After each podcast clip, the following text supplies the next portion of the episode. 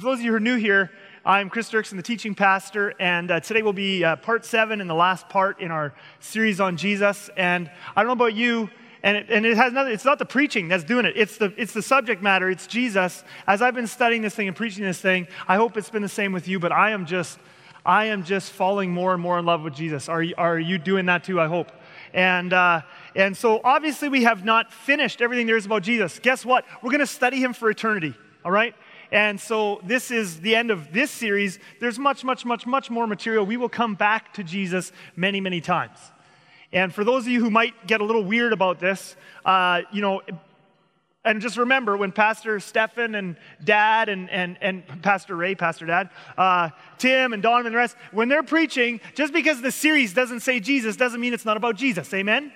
So you don't need to send us emails. You don't need to get weird about that. Any message that makes you want to apply Jesus' commands to your life or submit some area of your life to him or love him more or whatever is ultimately about Jesus and makes him happy, all right? This just happens to be a series where we are explicitly talking about the person of Jesus. But anyway, we've talked about relationship with Jesus. The last 3 weeks we've spent talking about the godness, the deity of Jesus.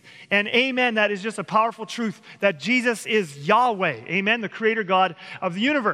And it's good that we spent lots of time talking about that because the cornerstone of Jesus' identity is his godness, his deity, and that is being lost in our Western culture. We don't have the awe for Jesus that we need to have for him. But today now to finish this message series, I can't finish the series only talking about his deity, his godness. We also have to talk about the fact that Jesus is also fully human. He's fully God. Fully Yahweh, the creator of the universe, took on human flesh. He is also a man. He is fully human. And this too is an absolute essential core to our Christian faith.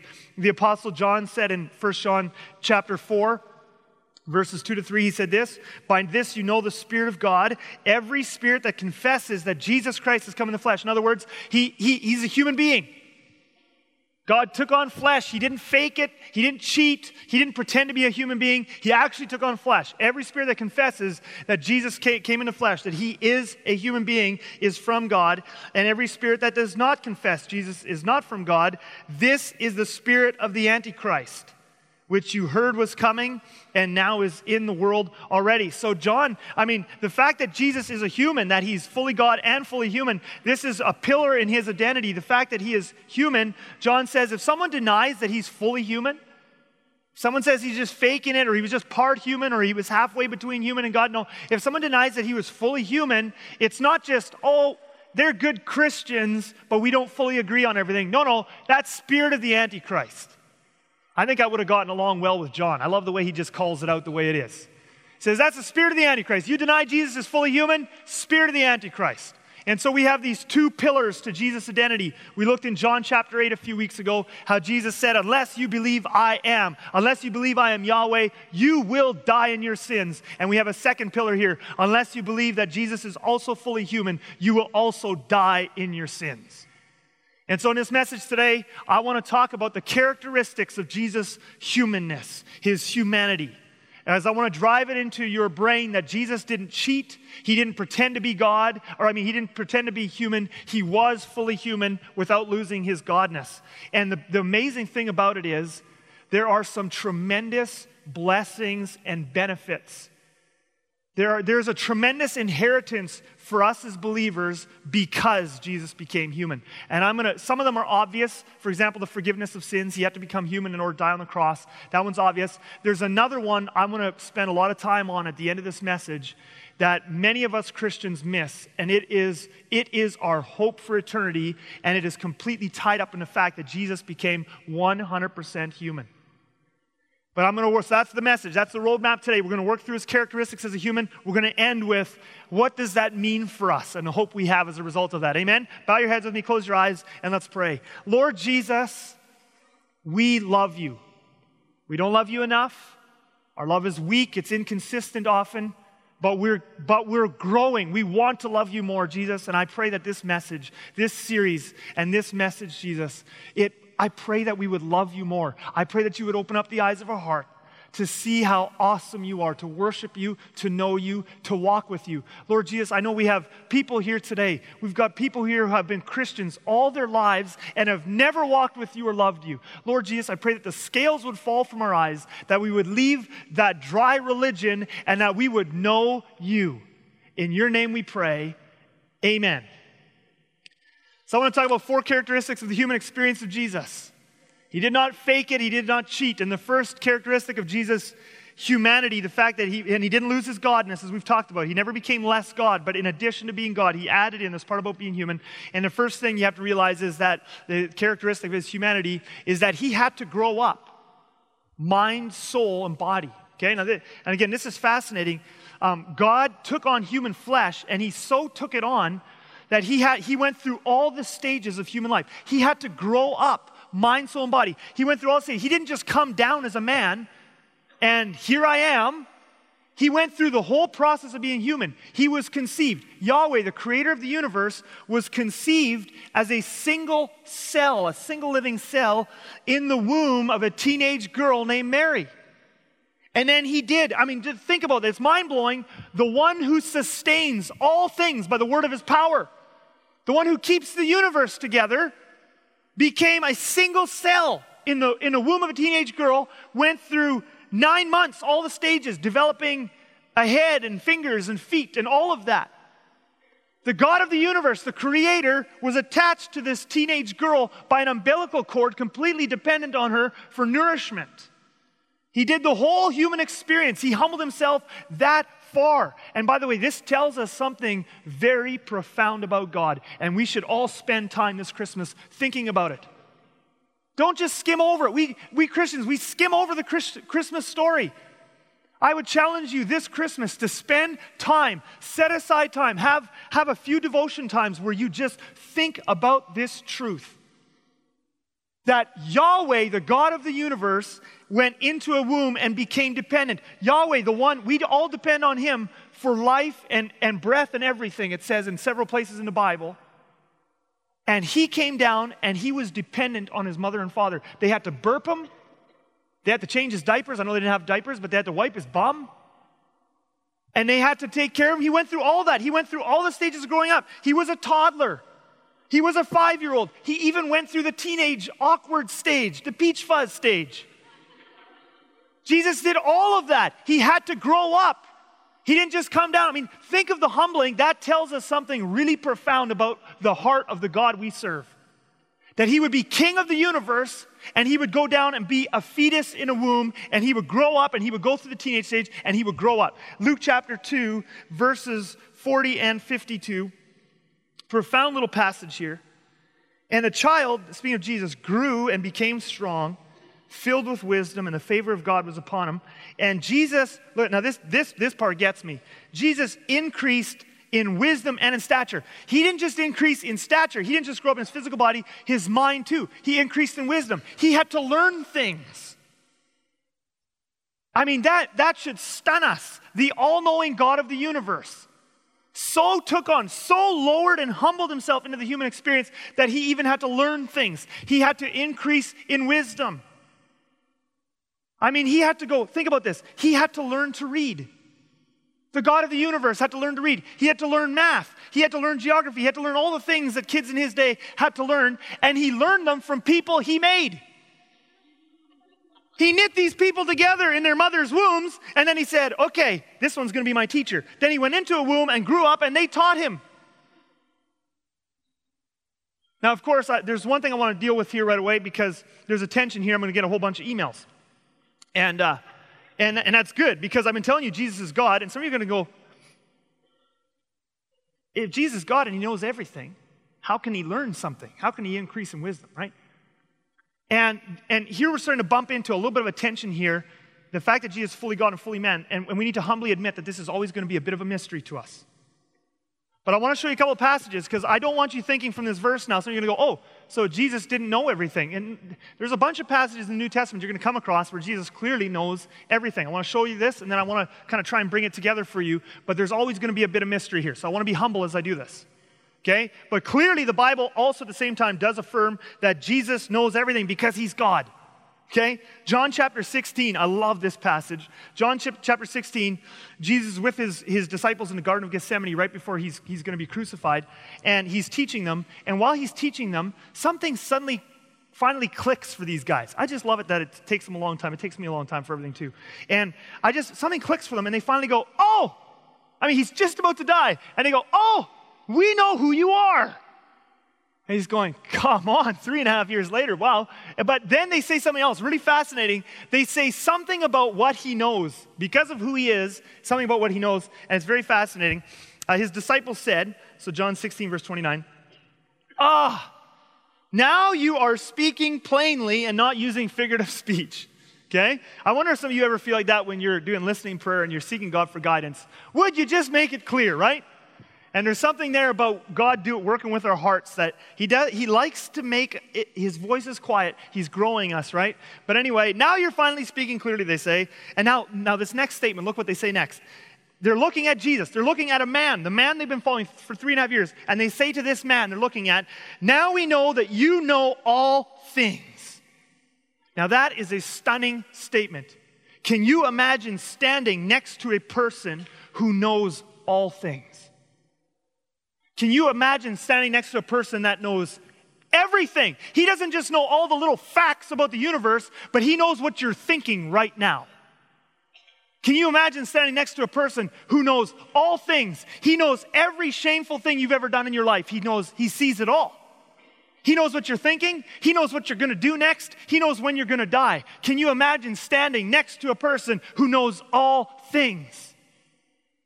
And the disciples, They look at him and they still, even at this point, don't fully know who he is. That won't happen until after the resurrection, but their eyes are slowly being opened. And they say, now we know who you are, and we know that you know all things. So he knows everything. And about a week later, I want to show you one other verse here. I could show you many, many, but about a week later, this is after the resurrection now, and the disciples have gone, they're fishing. And then we have this famous scene in John chapter 21 where Jesus calls them over. And he has this conversation with Peter where he says, do you love me? 3 times, right? And at the end of this conversation, Peter says something again it's just amazing. And he affirms again that Jesus knows all things. And we'll just pick up at the end of this conversation. Jesus said to him the 3rd time, Simon, son of John, do you love me? And Peter was grieved because he said to him the 3rd time, do you love me? And he said to him, so he's looking at Jesus. And he says, Lord, you know everything. You know everything. And he says, you even know my heart. You know that I love you. You know how much and how little I love you. You know everything. Okay, again, this is who Jesus is. He's Yahweh. Of course he knows everything. And I could show you many, many other passages where Jesus shows explicit, detailed knowledge of the future and things that are going on even when he's not around. He knows everything. So now the question is, now we have this tension, and yet we have Luke chapter 2, Jesus grew in wisdom. He increased in wisdom. He learned things, and yet we have this tension. He knows everything because he's God. Okay? And again, there's always going to be some mystery here, and there's this tension runs right through the Gospels. He's fully God, fully man. But how do we bring these things together? I don't know if we can fully ever know it, but I think Philippians 2 again. Remember 2 weeks ago, I preached on Philippians 2. And we talked about the fact that Jesus did not consider equality with God something to be used for his own advantage. And we talked about the fact that right throughout the Gospels, Jesus never uses his divine powers for himself. He won't turn a stone into a piece of bread to feed himself, but he'll turn 5 loaves and 2 fishes into enough food for thousands. And I think Philippians 2, I think what we have here is another example of Yahweh humbling himself to this level, and he says, I'm not going to use my divine all-knowingness. Somehow he doesn't allow himself to benefit from that. He shuts himself off from that when it comes to his own learning and his own growing up. And he legitimately, authentically went through all the growing up experiences that we go through as children of learning and all that stuff. And again, that tells us something really profound about the God we serve. Majestic, powerful, glorious, holy, and yet humble and meek. And he rejoices to come near to us as human beings. He so rejoices in us human beings that he puts himself and goes as right in the womb and goes through all the stages and lives out life the way we do it. Amazing, amazing, amazing, amazing. Anyway, so He had to grow up mind, soul, and body. Second thing I want to talk about, characteristics of Jesus' humanness, is he had an ordinary body and he led an ordinary life for the first 30 years of his life. And I've got the 30 years part there because obviously during the last 3 years of his life when he was doing ministry, I don't think any of us would call that ordinary, okay? But the first 30 years of his life, he lived an ordinary life in a very ordinary body. And that should tell us something about God too. Isaiah 53 verse 2, Isaiah prophesied ahead. And he makes a prophecy hundreds of years in advance about Jesus. And this is what he says about Jesus. For he grew up before him like a young plant and like a root out of dry ground. It's speaking of Jesus. And now look at what he says about him. He had no form or majesty that we should look at him, and no beauty that we should desire him. Think about that. I mean, if any one of us were God, and obviously that's impossible, but just a little thought experiment, right? But if any of us were God and had his power, I don't think any of us with the character we have would come down as low as to live in a human body like Jesus did. But if we did, what kind of a human body would you give yourself if you were in charge, right? Most of us would come down and we'd be a king or a queen and we'd be really handsome.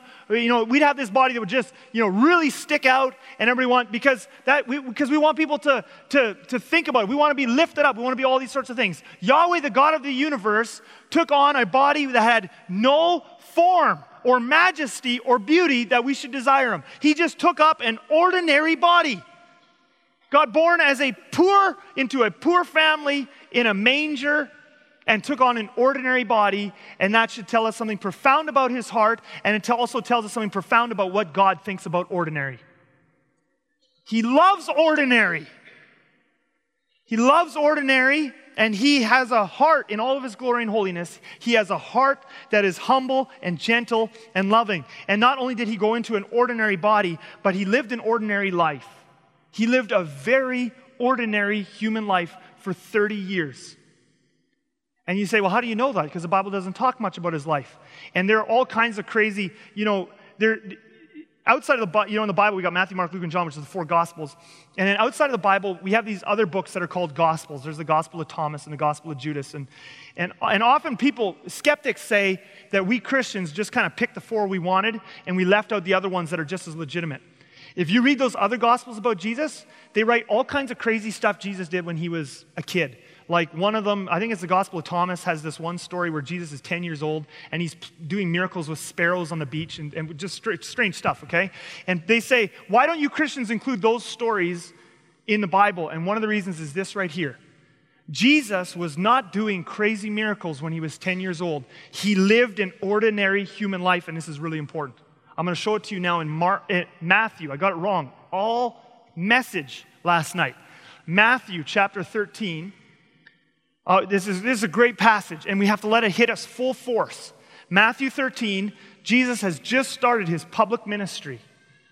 He has just been baptized by John the Baptist in the Jordan, and he's starting to go all around the country of Israel there, and he's doing miracles, and he's preaching, and huge crowds are following him.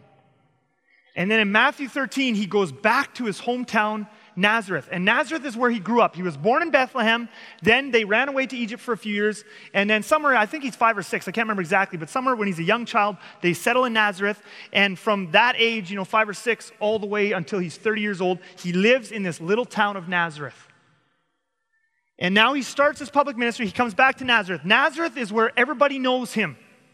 Everybody knows him. These are his family, his brothers, his sisters, his nieces, his nephews and cousins and neighbors. These are the people he worked with. He worked in a carpenter shop. These were his customers. This is a small little town, Nazareth, and they all know him really well. And he comes back to Nazareth, and he starts doing miracles and preaching messages to them, and their reaction to him tells us a lot about his life lived with them up until he was 30 years old. And I want to read this to you now, okay? Because you would think that they would welcome him back. Hey, we knew he was always going to be something big. I mean, he's been doing these miracles for years already. Finally, everybody else is going to know about it. You'd think they'd react like that. That's not at all how they react, okay? Here's how they react. Let's read it here. Matthew 13, starting in verse 53. And when Jesus had finished these parables, he went away from there. And coming to his hometown, speaking of Nazareth, he taught them in their synagogue. so that they were astonished and said, where did this man get this wisdom and these mighty works? So they're astonished.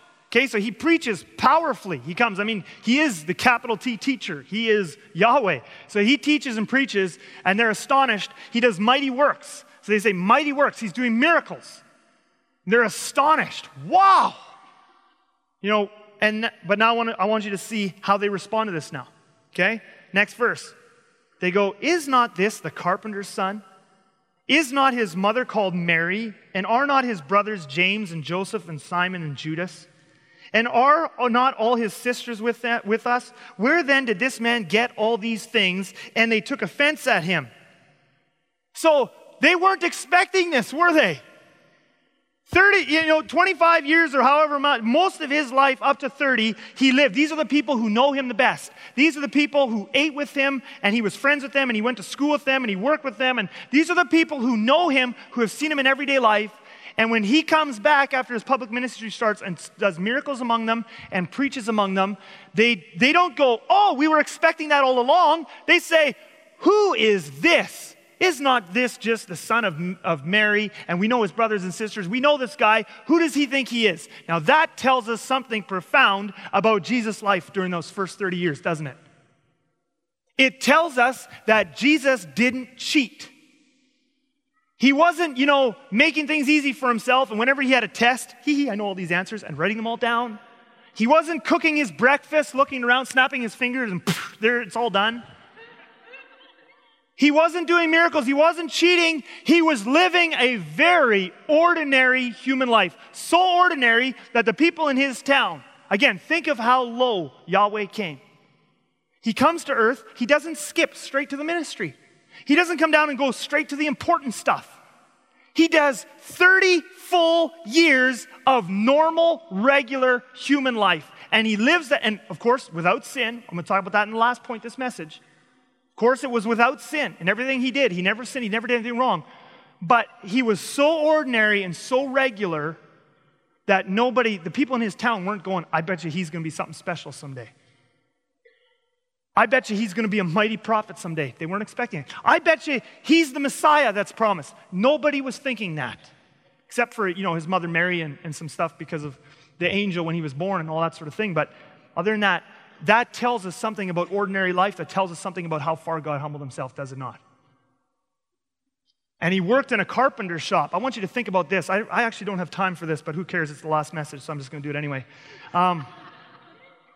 He worked in a carpenter's. I want you to think about this. In Jewish culture, he will have started with his dad apprenticing there in a carpenter shop, somewhere when he's around 12 or 13. Okay? This is Yahweh. He doesn't come down and just go straight to the ministry. He goes into the carpenter shop and he puts in 17 or 18 years of hard work with his hands. That should just blow our minds. Have you ever thought, I wonder what the angels thought? Millions of them wait on Yahweh at his throne, hand and foot, day and night, all the time. Then Yahweh takes on flesh, and they watch him going into a carpenter shop to work hard, and I wonder if some of them were going crazy, saying, don't do it. Let me do that for you. Please don't humble yourself that far.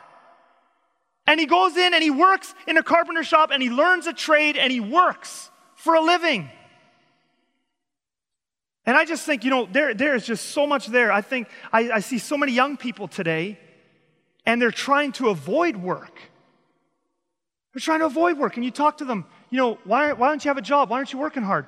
Well, I'm praying. I'm waiting for the right job to come my way. I want you to think about that. Do you think being a carpenter was the right job for the king of the universe?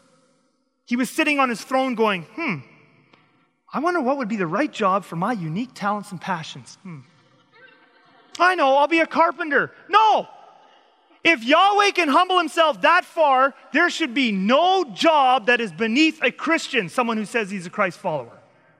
There should be no job below us. And so it's not bad to want a job that, that fits your unique passions and talents and abilities.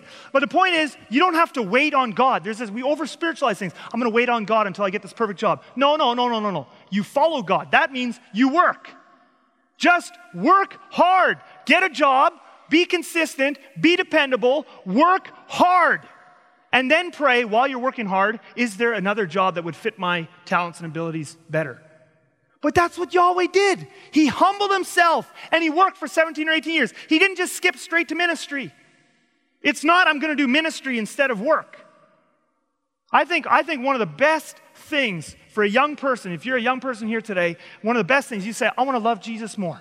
I want to know Jesus more. And so you're going to the prayer room and you're fasting and you're leading a cell and you're doing all sorts of stuff. Keep doing all that stuff. It is hugely important. Keep going to the prayer room. Keep fasting. Keep praying. Keep being in the Word of God. That's important. But there's something I want to add for you too. Get a job. Get a job. Work hard because you'll be walking with Jesus when you do, because he says, I know exactly what that's like. Amen. I'm just going to say amen to myself on that one, and we're just going to keep going. That was a bit of a rabbit trail. I lost 3 minutes. Good. Okay. Now, some of you are parents, and you're jabbing your kid. And make them pay rent, okay? Next one, okay. Oh, yeah, no, I've totally lost myself now. Change the page. Oh, yeah, we need to change our picture of Jesus. Okay, this whole idea, we have a wrong picture of Jesus. We need to think about this, okay? He lived an ordinary human life for 30 years. And we have a messed up picture of Jesus. And we think because he didn't sin, that means he was weird. Now, we would never say that. We would never say to our kids, I think since Jesus didn't sin that he was weird. We would never say that, but you can see it in all the pictures in our children's Bibles. Because whenever we see a picture of Jesus, this is what we see. We see this white guy. He maybe looks a little bit like me, a little more morose, very long face, and he's always looking off into heaven like this. And we think, we don't ever imagine Jesus skinning his knee or getting a sliver or breaking something by accident in the house because he's roughhousing with his younger brothers. We don't imagine him pulling a prank. We don't imagine him running off to go fishing with his friends. We don't imagine him laughing or things like that. We don't imagine him being normal because we think he didn't sin. He couldn't have been normal. And so we just always picture him like this. And he's white, and that's a whole other thing I don't want to get into. He's Jewish, by the way. He's dark-skinned. But, I'm not going to go down this rabbit trail now, right now. I'm going to leave that one. But he's normal, okay? He lived an ordinary human life. He was not just going through life looking off into heaven with his hands out like this. He was working hard. He did everything a regular boy would do except sin. And the fact that he didn't sin didn't make him less human, didn't make his experience of humanity less full. It made it more full. We have this idea, it's not sin that makes our lives full. Sin makes it emptier. Jesus did not experience less of the human experience because he didn't sin. He experienced the human experience more fully because he didn't have sin, because God never made us to sin. Sin is a minus to life, not a plus. And so when you think about Jesus and the fact that he didn't sin, stop picturing Jesus as weird. He was very, very ordinary. 30 years of his life, he lived the human experience.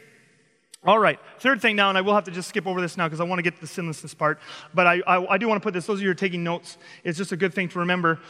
In characteristics of his human experiences, he experienced physical need, tiredness, hunger, pain. I could show you many, many verses in the Gospels. And all of these are verses we could be really thinking about and meditating on. I mean, Isaiah 40 verse 31 says that Yahweh never gets faint or tired or weary. And then in the Gospels, we see Yahweh in the flesh. And he gets tired after a long walk, and he's dusty, and he's hungry, and he's thirsty. That should make our hearts say, I love you, Jesus. Wow. I love you, Jesus. I love that you would do that. That you would identify with me at that level, that you would even experience physical need, that Yahweh, who has never been tired and never been hungry and never thirsty, that he would take on human flesh and he would experience all of those things. That's amazing. But here's the last one. This is the last point. This is the one I want to finish this message on. This is the one I want to finish this series on, because there's so much hope that comes out of this one. And this last trait, so far in this message, I've been showing you how Jesus had, he shared much in common with us. In his humanness, he went through many of the things that we go through. In this last trait, we find something in his humanness that is totally different than anything we experience. And that is, the fourth trait here is that he was completely sinless. He was completely sinless. In his humanness, he never once, ever did or said or thought anything wrong. Think about that. Think about that. He never once did or said or thought anything wrong. He never had to go back and apologize to someone because he'd wronged them. I mean, he might have had to apologize because, you know, he accidentally hurt someone, you know, whatever, you know, working or wrestling or whatever. I'm not saying he never had to say sorry like that. But as far as the sin is concerned, he never once had to go back and apologize or confess something. He never once had to feel convicted of a sin because he never once did anything wrong. And I really love that about Jesus. And one of my favorite lines in the Gospels, one of my favorite lines, it comes from John chapter 8. And I'm going to show it to you in just a second. But in John chapter 8, here's what's happening. The setting is the Pharisees and the Sadducees have gathered around Jesus, a big crowd of them, and they're very hostile. And they're questioning him, and they're trying to find something wrong for him. They're trying to get him to trip up. They're trying to get him to make a mistake because they want nothing more than his downfall. They would love to find one thing they could use against him to bring about his downfall. And so they're hostile, and they're around him, and they're peppering him with questions. And then Jesus gives them the ultimate beatdown. It is one of the boldest, I mean, it's one of the boldest challenges you could ever put out to a crowd of your enemies.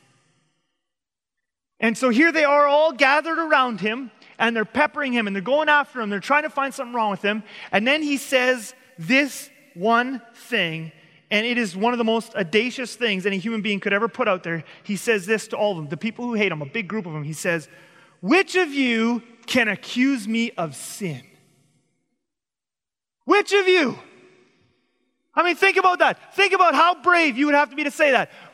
I mean, which of us could stand up in front of a whole bunch of people who are looking for our downfall? I mean, I think of, you know, how political campaigns are run these days and how the moment someone wants to run for office, there's a whole industry of people that are going to go to work trying to find dirt on them.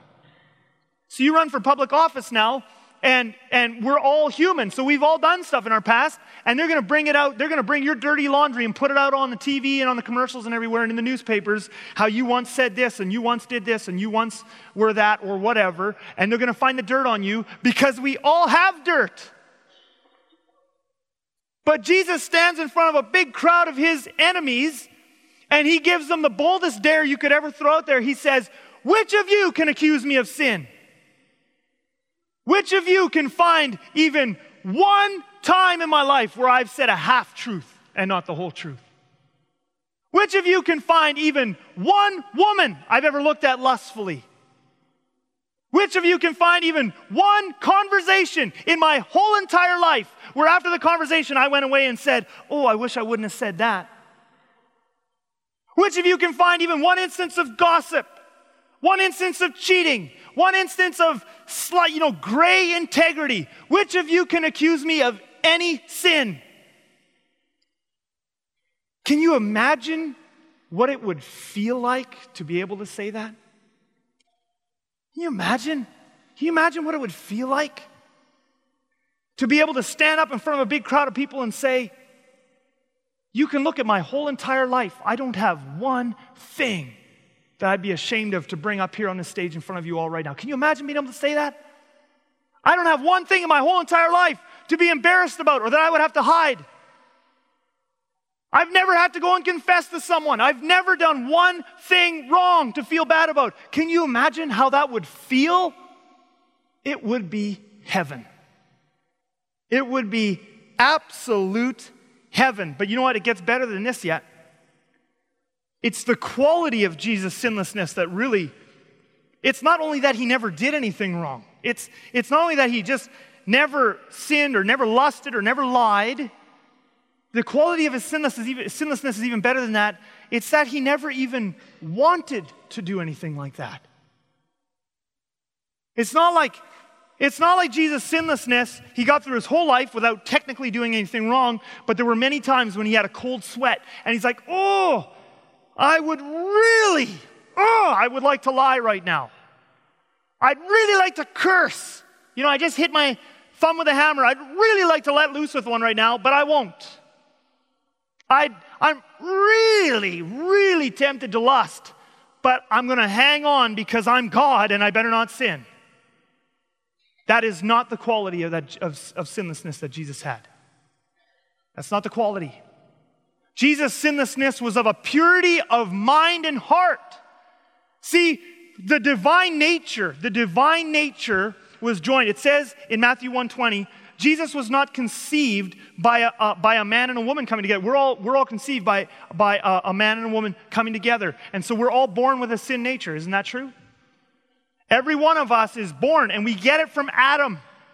Paul develops that in Romans 5 and other places in his epistles, that all of us are descendants of Adam, and so we all get this sin nature from Adam. And that's why babies will sin before they even hardly know how to think.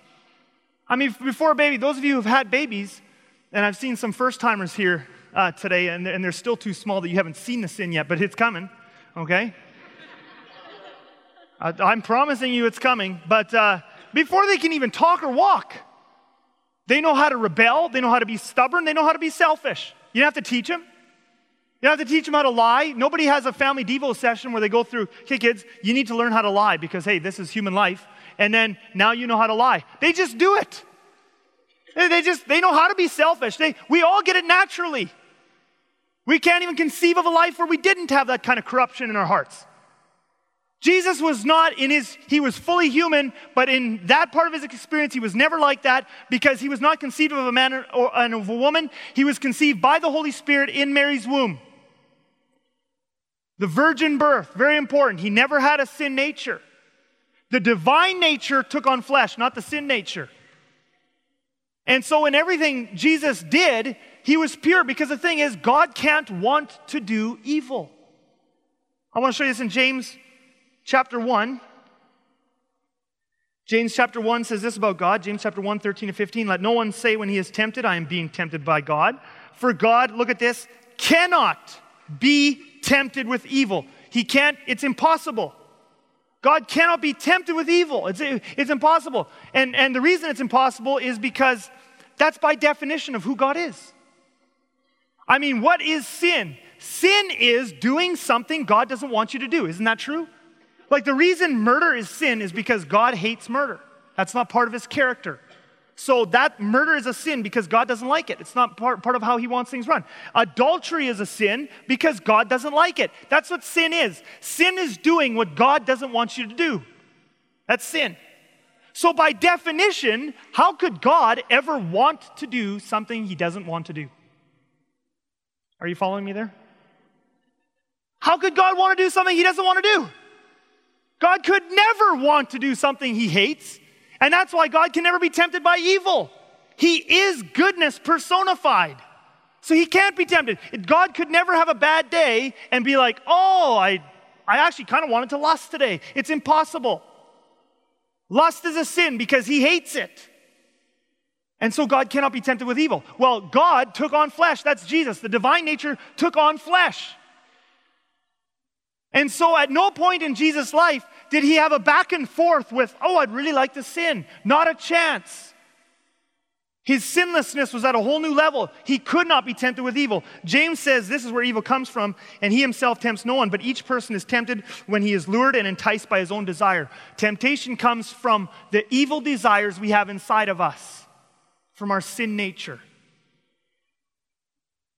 The evil desire, and then desire when it is conceived gives birth to sin, and sin when it's fully grown brings forth death. Now, there's one more verse. I have two more passages now in this series. We're going to go. I want to hit this verse, and then we're going to finish with 1 Corinthians 15:45, which is just awesome.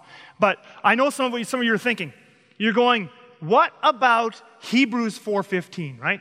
Some of you are thinking that right now, and some of you are going, oh yeah, good thing you brought that up, because now I am thinking about it. But Hebrews 4:15 says that Jesus was tempted in every way just like we are. Okay? And it does say that. I'm going to show it to you right now. Hebrews 4:15 says this, for we do not have a high priest who is unable to sympathize with our weaknesses, but one who in every respect has been tempted as we are, yet without sin. So, now we have a problem, right? James 1 says God can't even be tempted to do evil. And evil only comes from our sin nature. We know that Jesus is God, and we know that Jesus, because of the virgin birth, doesn't have a sin nature. So, we know all these things. Jesus is God. God can't be tempted with evil. How can Jesus be tempted by sin? Now we have Hebrews, though, and we have to keep all these because all of this is the Word of God. How can Hebrews say that Jesus was tempted in every way like we are?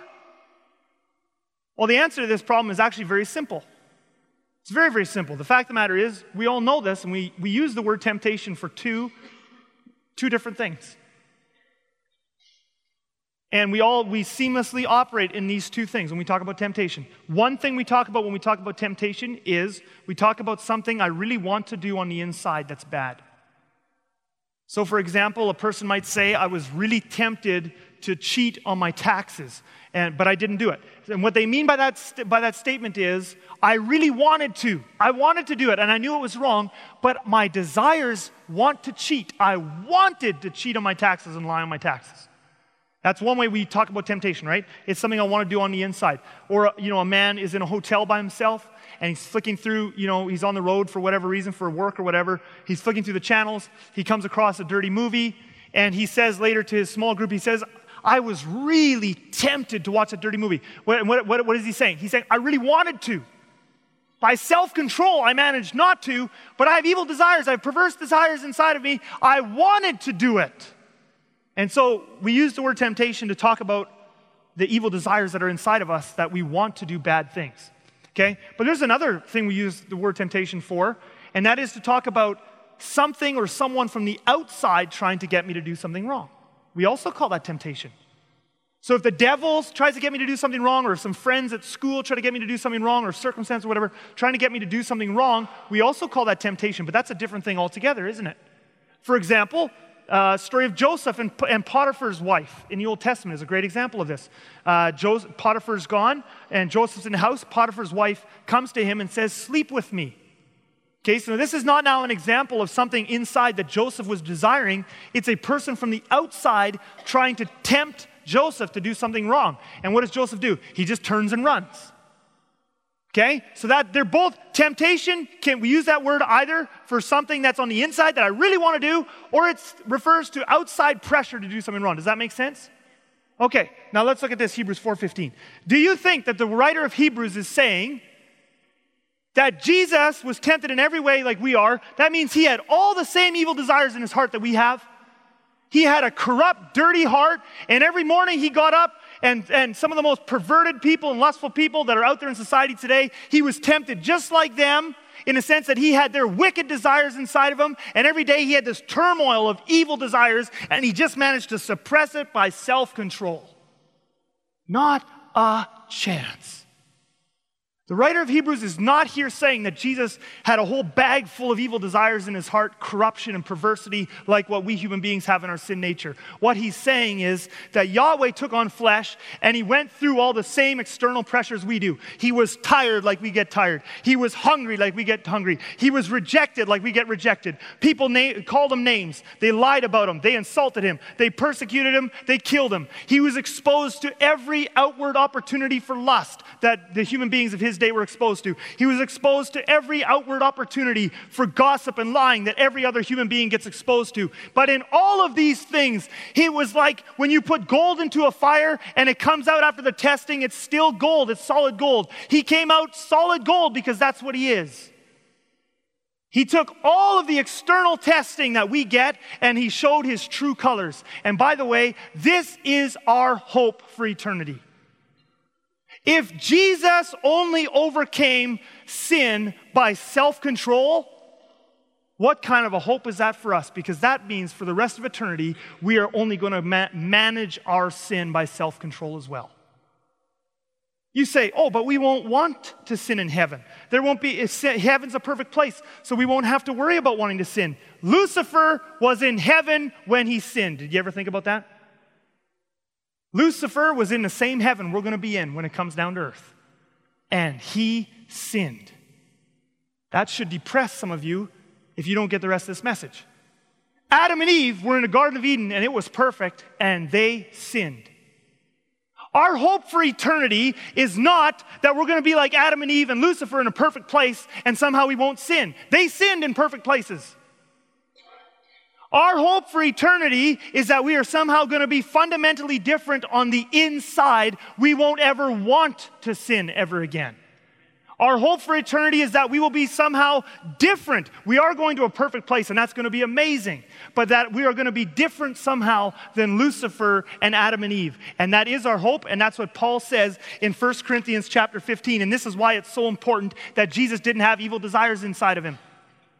Our hope is that we are going to be transformed into his likeness. And he couldn't sin because God cannot be tempted with evil because he's so pure. 1 Corinthians chapter 15, I'm going to finish this series now with this passage. It is an awesome passage. 1 Corinthians 15, starting in verse 45. This is our hope, and it's based on the fact that Jesus was fully human, and yet without sin, without even the desire for sin. Verse 45, thus it is written, the first Adam became a living being. The last Adam, and remember that, I'm going to come back to it, became a life-giving spirit. But it is not the spiritual that is first, but the natural, and then the spiritual. The first man was from the earth, a man of dust. The second man is from heaven. As was the man of dust, so also are those who are of the dust, right? So the people who are in Adam's descendants, his family, they're like him. And as is the man of heaven, so also are those who are of heaven. Just as we have borne the image of the man of dust, we shall also bear the image of the man of heaven. Now, some of this is typical, kind of cryptic, symbolic Paul talking, okay? And so many of us have read these passages many times before, and we just kind of skim over them. The last Adam, the first Adam, the man of the dust, the man of heaven, and we don't really get what's going on, okay? So I'm going to explain this passage to you. This passage is awesome. And in this passage, Paul is comparing two men, Adam and Jesus, okay? And in the passage, he gives Jesus two titles. He calls him the last Adam, and he calls him the second man, okay? Now, I'm going to show you what both those mean, and then we're going to look at how Paul is relating him to the first Adam and what this means for us, for the future, okay? He calls Jesus the second man. Now, what does this mean, the second man? Okay, he's not saying that Jesus was the second male individual to come along after Adam. Obviously not. There were millions of men who lived between Adam and Jesus. So it's not talking about Jesus as the second male individual. Okay, what he's talking about here is, okay, he's talking about the virgin birth. And the point is, Adam and Eve had babies, and then they had babies and babies and babies and babies. Eventually, the whole earth was filled with human beings, and we're all related to Adam, okay? We're actually all related to each other. Don't think about that too much when you think about your spouse. But ultimately, we're all, I mean, it's distant, okay? So that's okay. But we're all related to Adam. All of us are descended from Adam. Now, according to Paul's writings, in this passage and other ones, he says here, right, as are those who, you know, as the man from the dust, right, so are those who are of the dust. So we all get our sin nature, as I said before, from Adam, because we're all descended from him.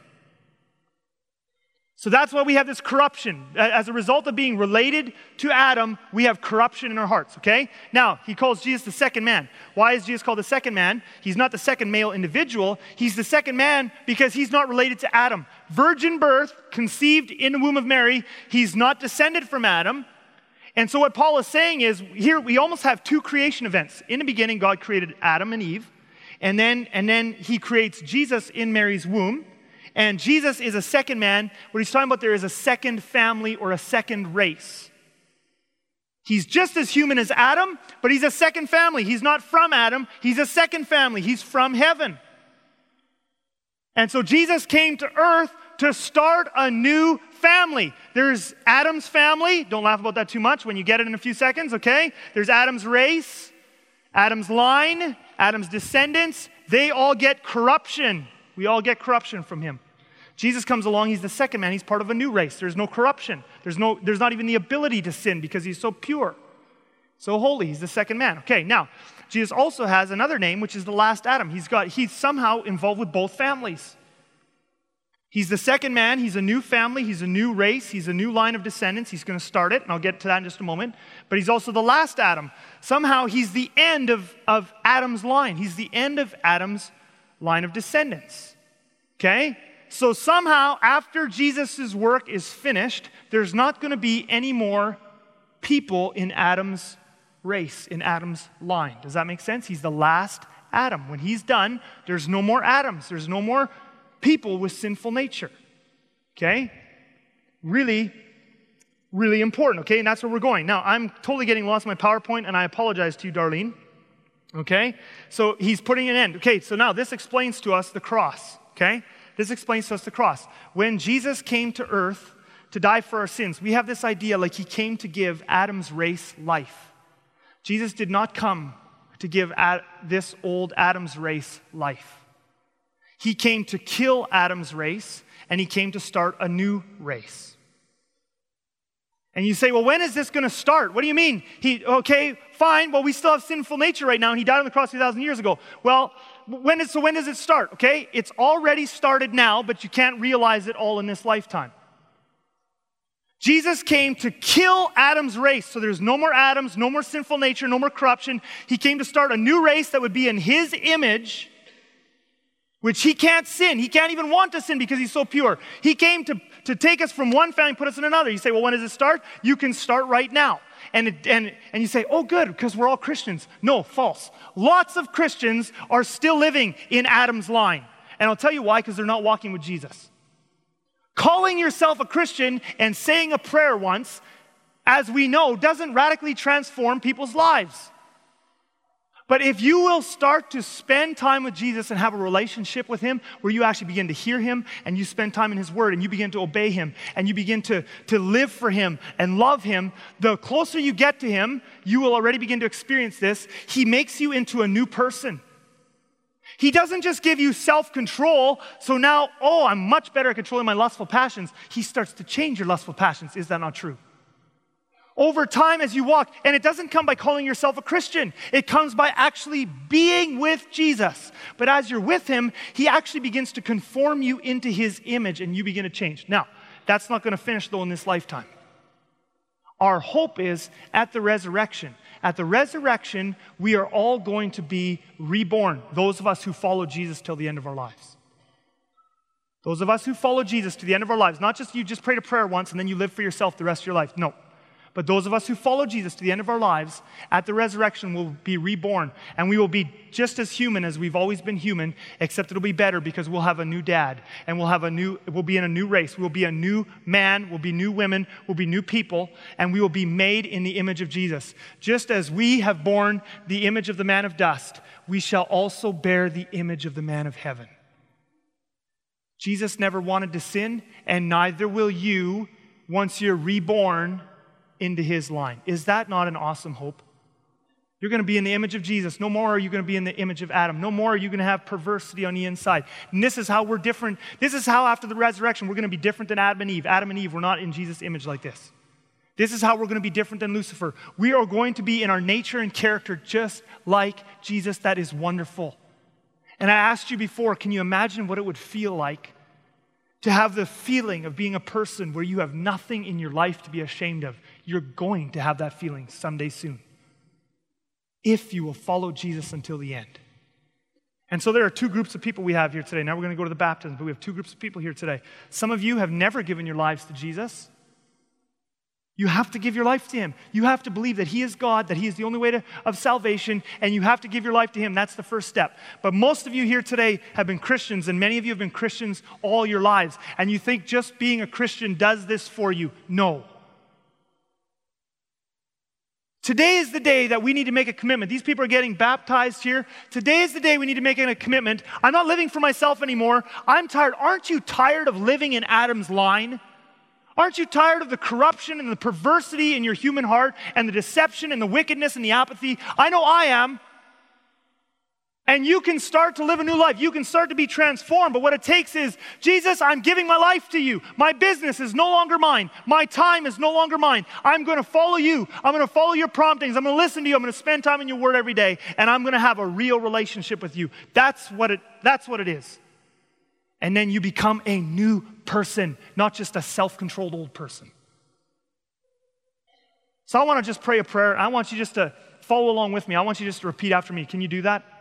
I know you're smart enough to do that. So I'm just going to say the short little statements. The baptism people can start coming up here. We're going to have announcements right after this in the offering. And the guys, you guys taking the offering, we're going to take the offering right after we pray. But I'm going to say a little line. You just say it back to me. And I just want us all to commit our lives to Jesus. All right, let's pray. Dear Lord Jesus, I want to commit myself to you. I want to be in your word. I want to hear your voice. I want to give you everything in my life. Make me a brand new person. In Jesus' name, amen.